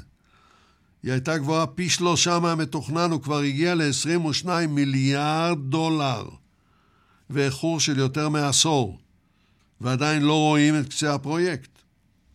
הגרסה שלהם להשגת אנרגיה נראית יקרה מדי. הגרסה האמריקנית מאמינה שניתן לייצר מכונת היתוך, נקרא לזה, או בסדר, אני יודע, נקרא לזה כור היתוך גרעיני. קטנה, מהירה לבנייה והרבה הרבה הרבה יותר זולה. בניית הדגם, הם מאמינים, תעלה כמה מאות מיליוני דולרים, ולא עשרה, לא עשרות מיליארדים. והיא תימשך כמה שנים ולא כמה עשורים. ההבדל הוא במגנט חדש שחברת ההזנק פיתחה. הם ללא ספק הגיעו להישג מדעי מדהים על ידי שימוש בסוג של חומר סופר מוליך, סופר מוליך על, כדי לבנות את המגנט החזק ביותר מסוגו. בספטמבר שחלף המגנט הזה השיג עוצמה של 20 טסלה, קרוב לכפליים מעוצמת המגנט החזק ביותר של איטר האירופי. החזק ביותר. במגנטים משתמשים כדי לרסן פלזמה, החומר הסופר החם הנוצר בתהליך ההיתוך, ככל שהמגנטים חזקים יותר, ניתן לשלוט ביותר התנגשויות אטומיות וריאקציות ולייצר אנרגיה בשטח שהוא יותר ויותר קטן, בהשוואה למרכז האירופי להיתוך. החלק ה-40 מגודלו, לא יותר. אבל עדיין עומדים מכשולים עצומים בפני המיזם האמריקני. אף אחד עדיין לא הביא כור היתוך ליצירת עודף אנרגיה. לאמור, יותר אנרגיה מאשר הושקעה בעצם הפקתה. המגנטים האמריקניים עוד לא נבחנו בשימוש הכור הפועל. במילים אחרות, היתוך היא עדיין טכנולוגיה ניסיונית שטרם נבחנה, אבל, אבל, יש בה תקווה עצומה, גדולה ועצומה, אחרי עשורים של אכזבות. החברה האמריקנית ומממניה מאמינים כי יצליחו לספק אנרגיה זולה ובטוחה. הבעיה הזאת היא דוחקת מאוד, כרגע, מפני שהשאלה הגדולה היא, האם נספיק לבנות את הכור הזה ולייצר אנרגיה נקייה לפני שזה יהיה מאוחר מדי ושינויי האקלים על פני כדור הארץ יהיו ללא תקנה. על כך אין תשובה. כאשר כבר ציינו כמה פעמים, כורי היתוך הם נקיים, ידידותיים לסביבה, ואין בהם כל סכנה. כמו בכורי ביקוע, מה שנקרא fission, לא פיוז'ן, הזקוקים לאורניום. הם מתבססים על דאוטריום ועל טריטיום, ששניהם הם איזוטופים טבעיים של מימן. האוקיינוסים מלאים בדאוטריום. משרד האנרגיה של ארה"ב מציין כי במי ים, על כל חמשת אלפים מולקולות של מימן, ישנה אחת של דאוטריום. וכי גלון אחד, לאמור ארבעה ליטרים של מי ים, יכולים לייצר אנרגיה השווה ל-1,200 ליטרים של בנזין. השיטות למיצוי דאוטריום ממים ידועות היטב. טריטיום המכיל שני נוטרונים אה, בגרעינו בהשוואה לגרעין אחד של דאוטריום, מכירים את זה. הוא הרבה הרבה יותר נדיר בטבע, אבל הוא גם הוא ניתן למיצוי מליתיום בהשוואה למקורות אנרגיה מתחדשים, כמו תאים סולאריים בשמש, תחנות רוח ברוח. היתוך יכול לייצר הרבה יותר אנרגיה בשטח הרבה יותר קטן ויכול לייצר חשמל בלי תלות במזג האוויר. הוא יכול להיות מקור מהימן ובלתי תלוי. כמה נפלא, כמה נפלא. אבל כרגע אלה חלומות, לא יותר. לא יותר אמרתי לבקבוק, עכשיו אני כבר אה, רווי. בואו נעבור ל-National Geographic. סיפור מעולם אחר, סיפור רגוע. אני uh, כמובן מתבונן כל הזמן בטלוויזיה. איך אומרים? קייב עדיין בידינו, לא בידינו מי אנחנו. אבל אה, היא עוד לא נפלה. והסיפורים הם סיפורים קשים, אני מסתכל גם בעיתון. אה, כן, החיילים הרוסים נעים לכיוון קייב. וארצות הברית מטילה סנקציות. הסנקציות לא עוזרות, לא כרגע. נראה. עכשיו נעבור לנשנל ג'אוגרפיק. יש לנו כאן אה, מאמר מסוג אחר לגמרי. קבר שלא נשדד מגלה את הסודות המלכותיים של העם העתיק של פרו. זוהי כותרתו של מאמר המתפרסם ביום חמישי השבוע, ואשר תת הכותרת שלו מסבירה מאות שנים לפני שהאינקה עלו לשלטון, עם הווארי שלט באזור החוף ההררי של פרו. רבים מהאתרים המקודשים שלהם נשדדו במהלך הדורות. ואולם קבר שלם אחד פתח לארכיאולוגים חלון עשיר מאין כמותו לתרבות מסתורית. ובמאמר, לפני יותר מאלף שנים, בשטח שהוא היום פרו, האתר אל קסטילו דה הוארמה נחשב לאחד המקומות הקדושים ביותר. הארכיאולוג מילוש גייזרס, מילוש גיירס, אני מקווה שאני עונה, הוגה את שמו נכון, מאוניברסיטת ורשה, הוא פולני, לא הטיל בכך ספק. הזהירו את הארכיאולוג כי עבודתו תהיה מלאכה לבטלה, מפני שכל הגבעה הקדושה כבר נחפרה ונשדדה מאות על מאות שנים לפני כן. הזהירו אותו. המקום ממוקם על החוף כארבע שעות נסיעה צפונה מלימה. המקום כולו היה חורים חורים מעשי ידי השודדים, עצמות עתיקות בזורות בשטח, שרידים עלובים, חלקי עצמות אדם, פיסות טקסטיל, שברי חרס, הם היו כולם פזורים בשטח. שרידים של תרבות הווארי שמרכזה היה הרחק משם בדרום. גיירס החל שם בחפירות בשנת 2010.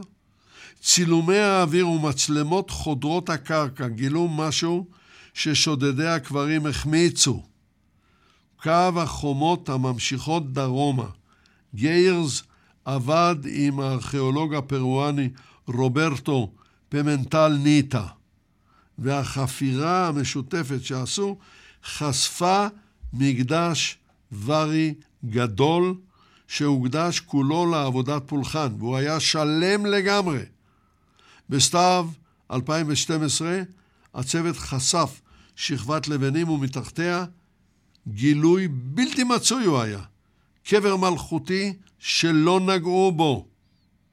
בקבר נתגלו, אה, נתגלו ארבע שרידי גופות, אה, חנותות למחצה, זה לא החניתה המצרית, של נשים ואריות מהמעמד העליון, אולי מלאכות או נסיכות, מלוות בעוד 54 בני החברה הגבוהה, שישה בני אדם שהוקרבו, ועוד למעלה מאלף תכשיטים, כולם עשויים ביד אומן מעגילי אוזניים ענקיים, כדורי כסף, גרזני נחושת, כלי קרמיקה, צבעוניים מרהיבים וטקסטילים הרוגים להפליא. הצילומים המובאים במאמר עוצרי נשימה ביופיים. מילה על עם הווארי.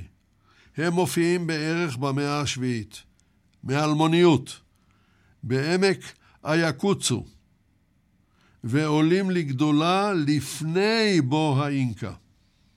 התקופה היא תקופה של בצורת החוזרת ובא, ועידן של משבר סביבתי קשה ביותר. הם היו למהנדסים מצוינים שבנו אקוודוקטים ומערכות משוכללות של תעלות כדי להשקות את השדות. ליד העיר המודרנית, אייקוצ'ו, של היום, הם הקימו בירה משגשגת הידועה היום בשמה הווארי.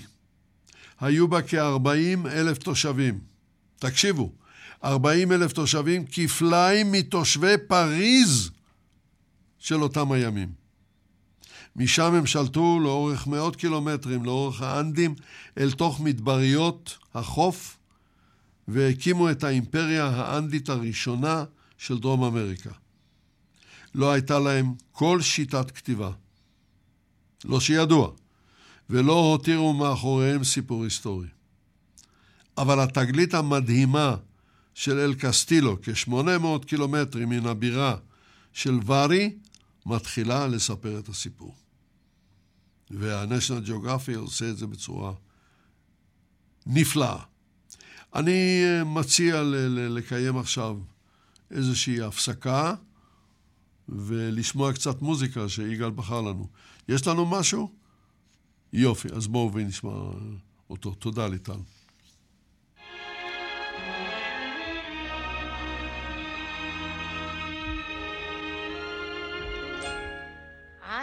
wined and dined on mulligan stew and never wished for turkey. As I hitched and hiked and drifted to from Maine to Albuquerque. Alas, I missed the bullseye spot, and what is twice as sad? I've never been to a party where they honored Noel Cat. Social circles move too fast for me. My whole Bohemia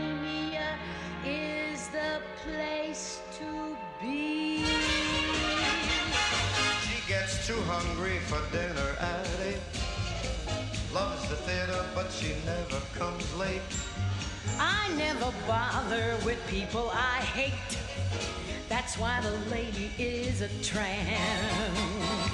Doesn't dig dice games with barons and earls. I won't go to Harlem in ermine and pearls. She won't dish the dirt with the rest of those girls. That's why the lady is a tramp. I love the free, fresh wind in my hair. Life without care. I'm broke. That's so. Hate California, it's cold and it's damp. That's why the lady is tramp.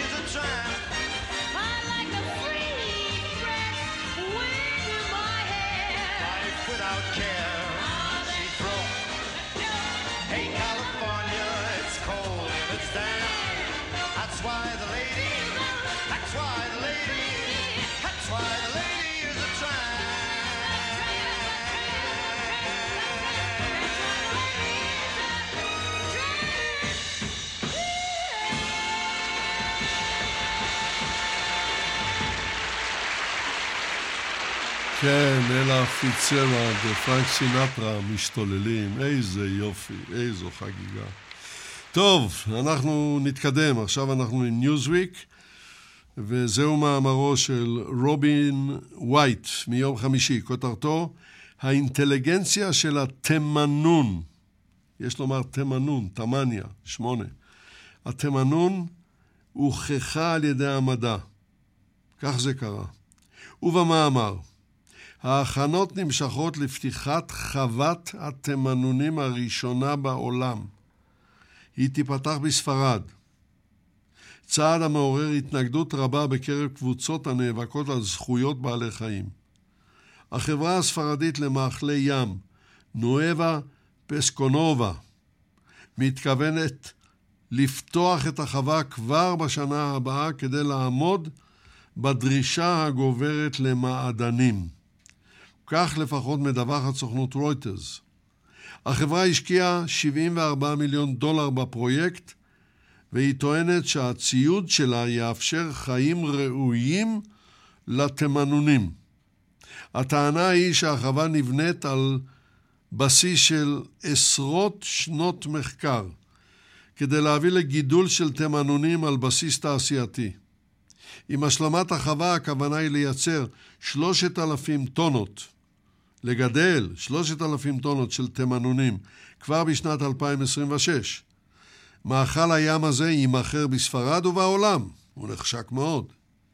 ואולם התוכניות האלה ספגו ביקורת קשה מצד מדענים ומצד קבוצות להגנה על זכויות בעלי חיים. המדענים טוענים כי האינטליגנציה של התמנונים הוכחה כבר כמה וכמה פעמים.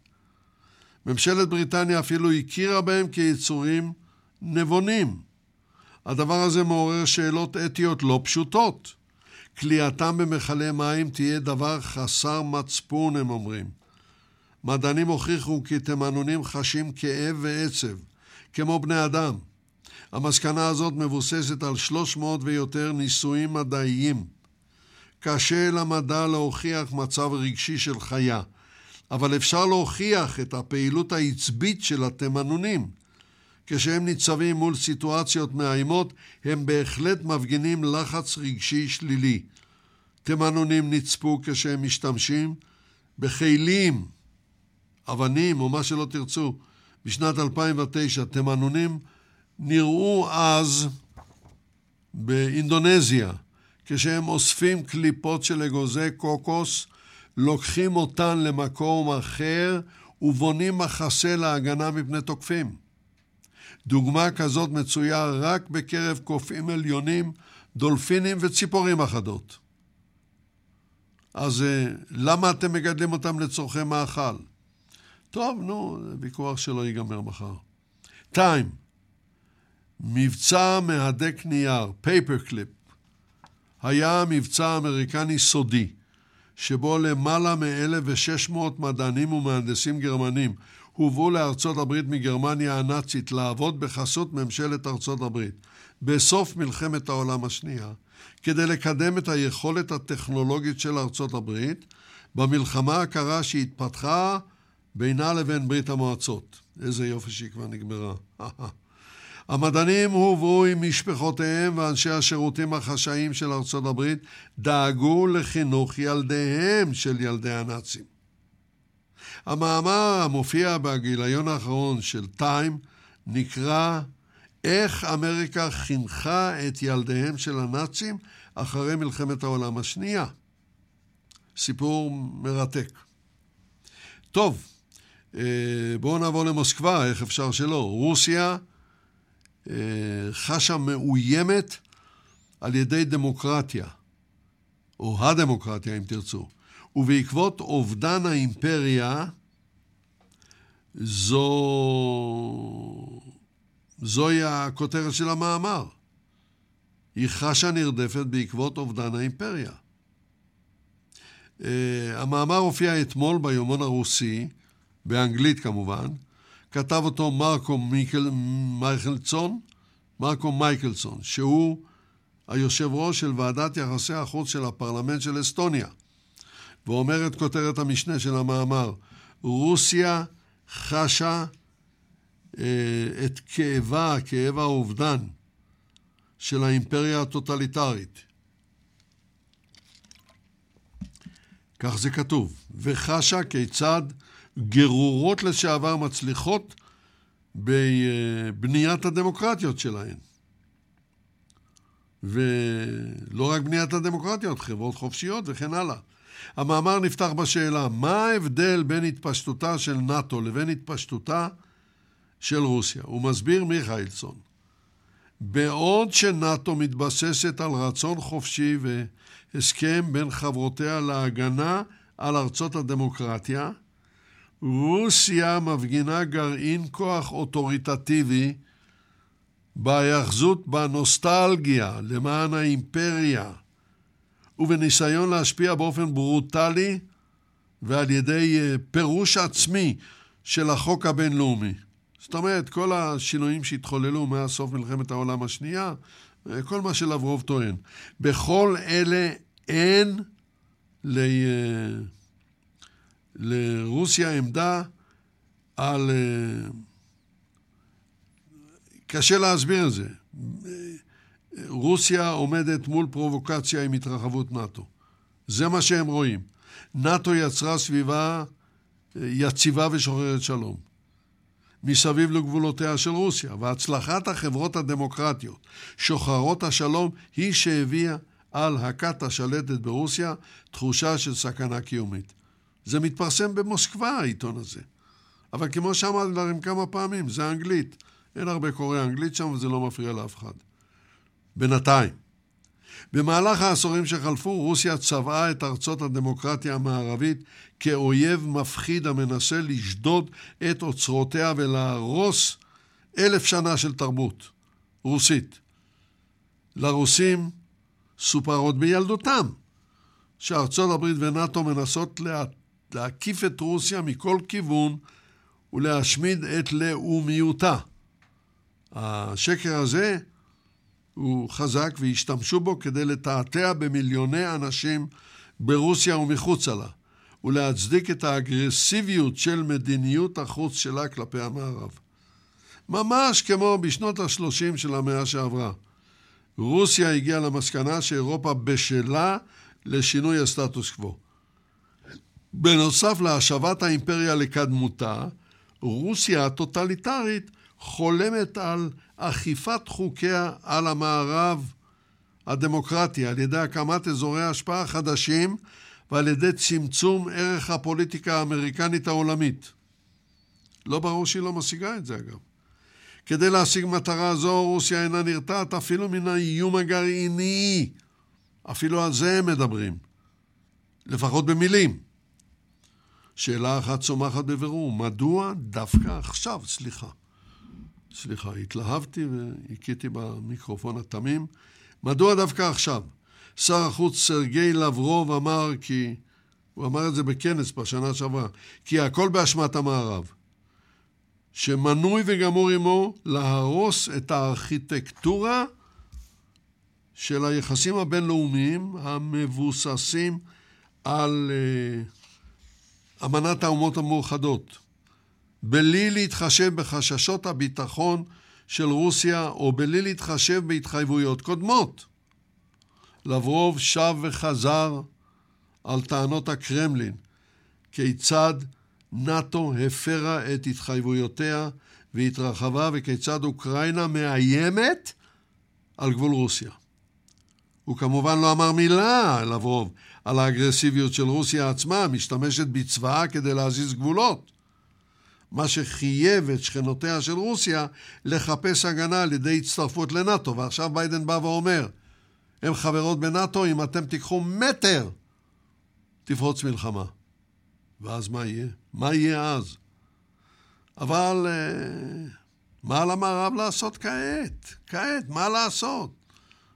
נותנים נשק, מוכרים, על כך אין, אה, אין למחבר תשובה, מה עושים? אנחנו יודעים את התשובה. אבל איש לא מנסה אפילו להעלות אותה על דעת שפתיו. מה אנחנו נלך, למלחמת עולם? מה אנחנו נלך, למטר של פצצות מימניות אחד על השני? לאן אנחנו נגיע? בואו נעבור לאינדפנדנט.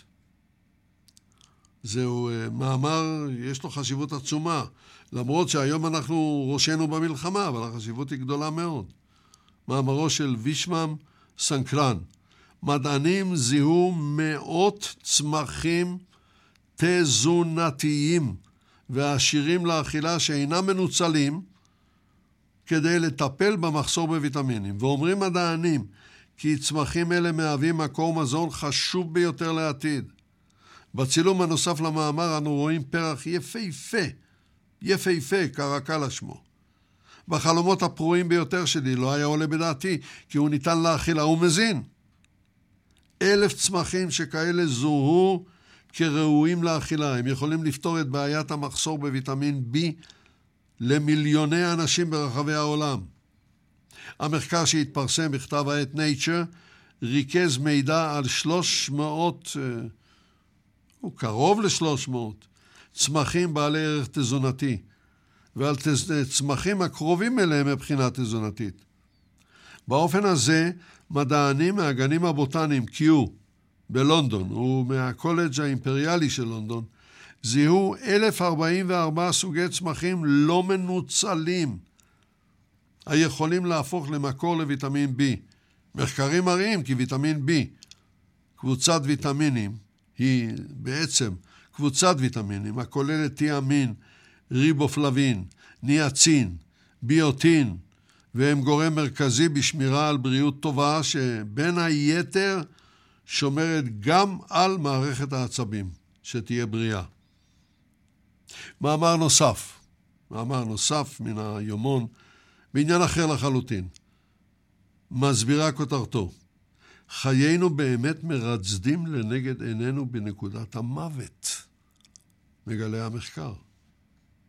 ומוסיפה תת הכותרת, צילומי מוח ראשונים במינם, ראשונים במינם, של אדם הנוטה למות מראים כי כנראה מעבירים לעינינו מראות מהירים אחרונים במהלך חיינו, או ממהלך חיינו.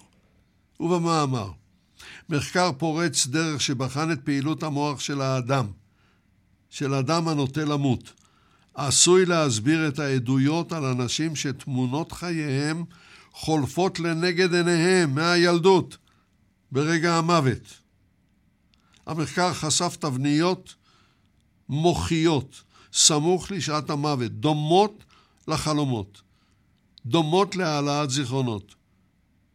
והדבר הזה מאתגר את הבנתנו לגבי הרגע המדויק של המוות.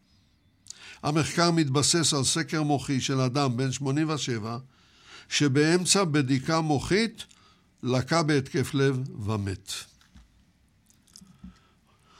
אוי, זה סיפור.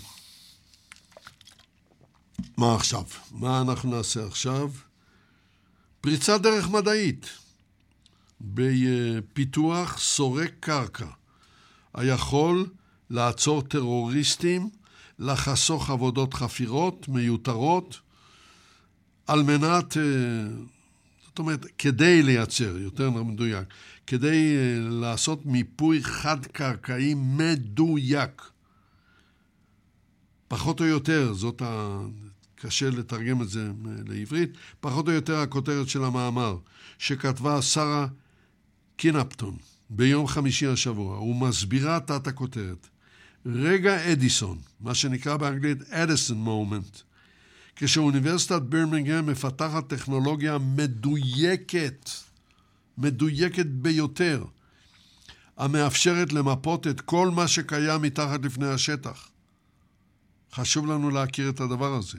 המדובר הוא בחיישן כבידה קוונטומי, אם תרצו, החודר מתחת לפני השטח בחיפוש אחר מנהרות טרוריסטים, פיצצות אויב ישנות או צינורות קבורים, פותח על ידי אוניברסיטת בירמינגהם במה שנחשב לפריצת דרך מדעית. החיישן שפיתוחו מומן על ידי משרד ההגנה הבריטי, פועל על ידי השלכת ענן של אטומים מקוררים על פני שטח, ואחר כך על ידי מדידה זהירה ביותר של השינויים בכוח המשיכה אשר מתרחשים כאשר החלקיקים נמשכים על ידי סביבותיהם הפיזיות. עד כה לא ניתן היה לבצע את הבדיקות האלה במדויק בשל השדות המגנטיים בסביבת הבדיקה, אבל עכשיו כבר ניתן לעשות את זה.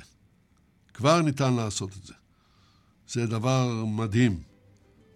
ויש לנו גם את המאמר בניו יורק טיימס של אה, פם אה, פולק מאתמול, כותרתו כדורי הפלה מהווים כעת יותר ממחצית ההפלות בארצות הברית.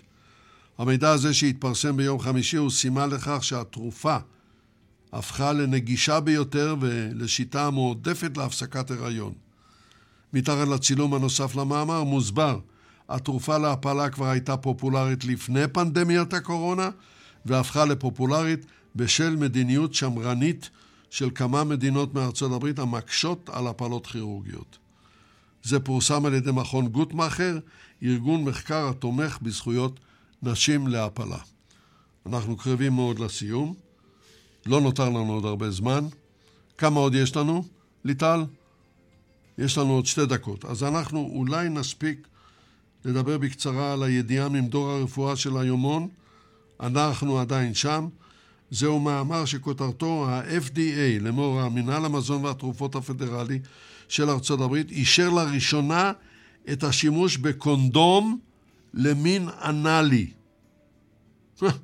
גם המאמר הזה הוא מאמרה של פם בלק. ובכן, כאמור, בפעם הראשונה רגולטורים אמריקנים אישרו את זה. אין מה לעשות, אלה החיים, חברים וחברות. אנחנו חיים ב... חיים במין סדום ועמורה, ואני לא מטיף מוסר כאן לאף אחד. אני רק הבאתי לכם את הסיפור הזה, וכעת אני חייב לומר שלום לכולם. זה, זה הזמן הנכון. ליטל, תודה רבה לך. ליטל אטיאס הייתה מנתבת השידור והמפיקה. אני יצחק נוי, ואהיה איתכם אם ירצה השם, אומרים. בתדר הזה ובחדר הזה בשבת הבאה. שלום לכולם.